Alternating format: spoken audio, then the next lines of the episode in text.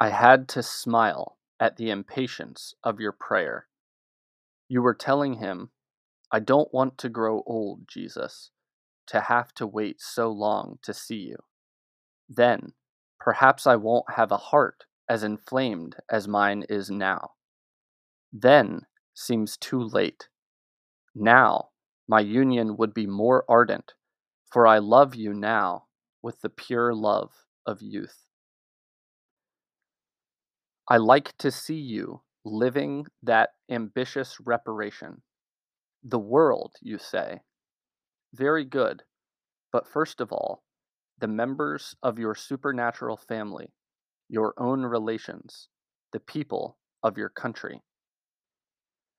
You were saying to him, You mustn't trust me. But I, I do trust you, Jesus. I abandon myself in your arms. There I leave all that is mine, my weaknesses. And I think it is a good prayer. The prayer of a Christian is never a monologue. Minutes of silence. Leave silence for those whose hearts are dry.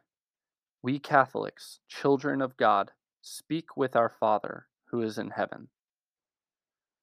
Don't neglect your spiritual reading. Reading has made many saints.